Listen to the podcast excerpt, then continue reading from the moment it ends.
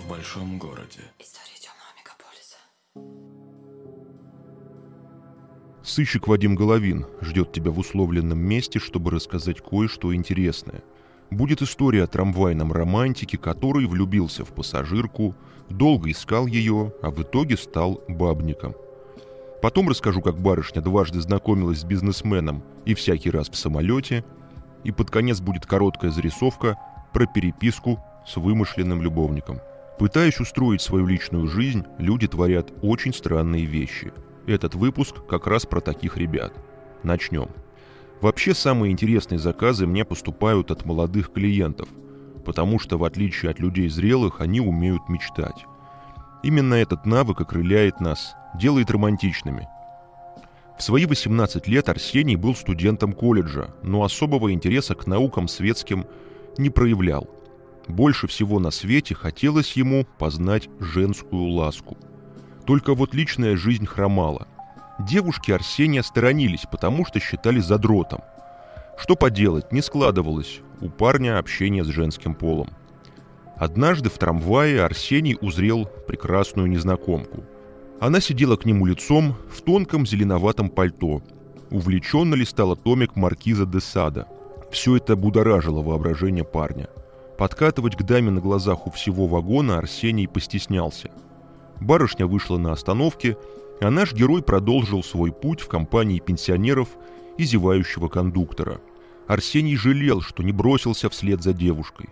Несколько вечеров подряд он дежурил на той самой остановке. Катался по кольцу в надежде, что она сядет в его вагон. Все старания прошли даром. За помощью парень обратился ко мне, частному детективу Вадиму Головину. «Деньги у меня есть», — предупредил студент. «Сто тысяч. Точнее сказать, 96. Часть я уже потратил. Арсений очень меня растрогал этой своей карманной бухгалтерией. Мы разговорились. Оказалось, деньги ему дал отец в качестве материальной помощи.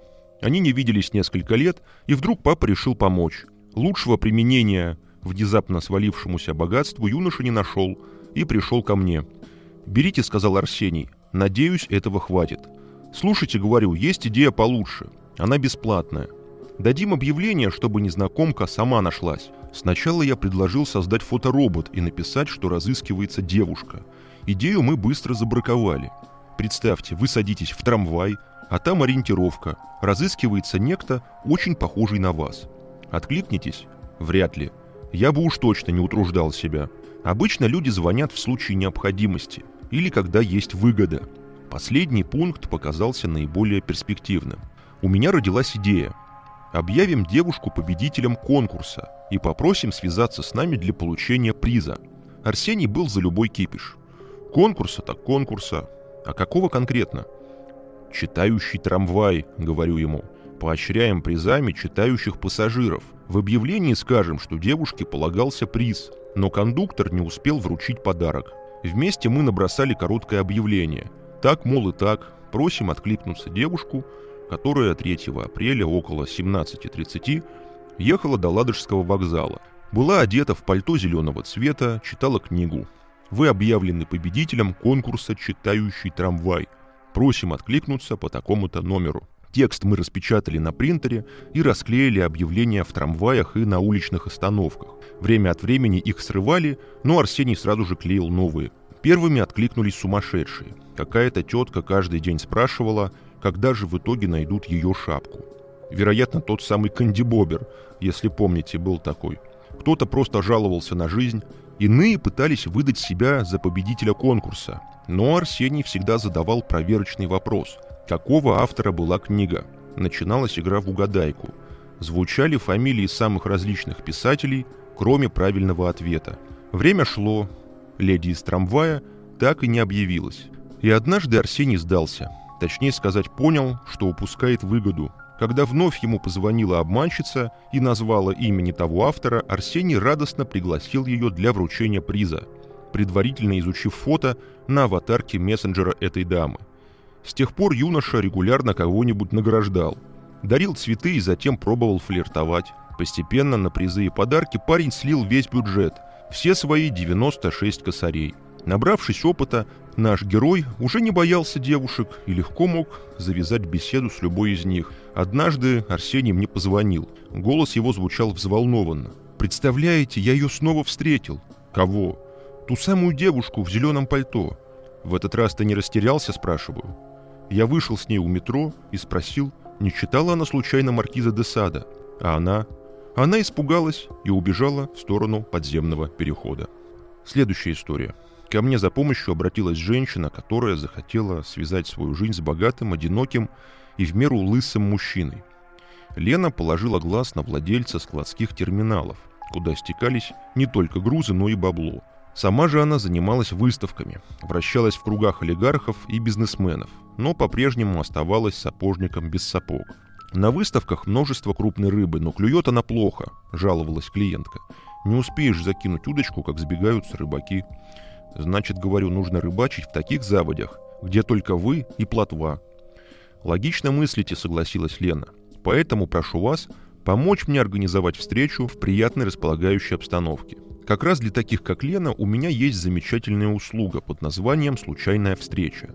Естественно, случайной такая встреча не будет. Мероприятие тщательно планируется, но выглядит все максимально естественно. Словно так распорядилась сама судьба.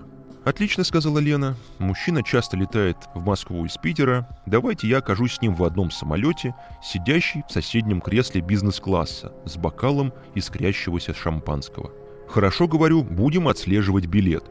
Заранее узнать, на какой именно рейс человек приобрел билет, могут лишь представители силовых структур. В крайнем случае их друзья. В общем, вы меня понимаете. Таким образом, Лена стала счастливой обладательницей билета в то самое заветное соседнее кресло. На всякий случай я себе тоже взял билет на рейс, как чувствовал пригодится. Уже стоя у трапа, Лена тихонько шепнула мне. «Надеюсь, в этот раз все получится». «Что значит, говорю, в этот раз?» Она загадочно улыбнулась. Совсем забыла предупредить, что уже один раз летала с ним на соседнем кресле. Случайно? Конечно нет, мне помогли за деньги. И вы, говорю, считаете, что мужчина снова поверит в счастливую случайность? Шанс встретиться на соседних креслах один на миллион. Он решит, вы его преследуете, пожалуются, проведут проверку, и тогда всех накажут. Сейчас с этим очень строго, после истории с отравлением сами знаете кого. Черт возьми, что же делать, заволновалась Лена. Значит так говорю. Меняемся креслами. Я лечу с мужиком, вы на другом ряду. Потом по прибытию подойдете к нему в Шереметьево. Закажете на двоих такси. Так он скорее поверит, чем в эти ваши фокусы. Клиентка села между двумя какими-то тетками, а я разместился в просторном кресле около бизнесмена. Мы выпили по шампанскому, мило поговорили. Он рассказал, как упал с мотоцикла, повредил спинной нерв, и женщины ему больше не интересны. Третья история, короткая, про отнятую мечту.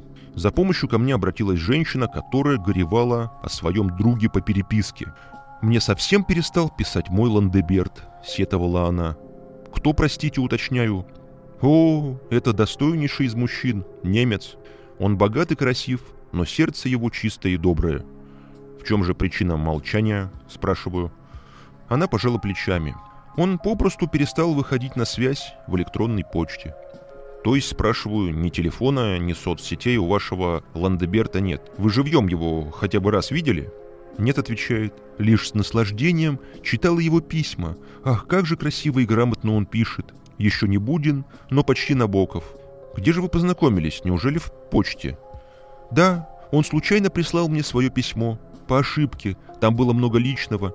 Потом долго извинялся, так и разговорились. Ладно, говорю, поищем вашего Ланде, как там его. Перезваниваю ей через неделю. Вынужден вас расстроить. Почтовый ящик принадлежит гражданину Иконникову из Воронежа. «Не может этого быть!» — возмутилась дама. «Мой Ландеберт иностранец, миллионер, меценат». «Меценат?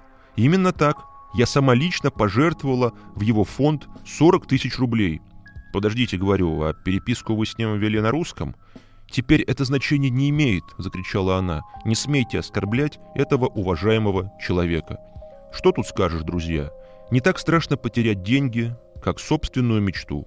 Это «Нуар в большом городе», и я его ведущий Вадим Головин. Я вернусь очень скоро.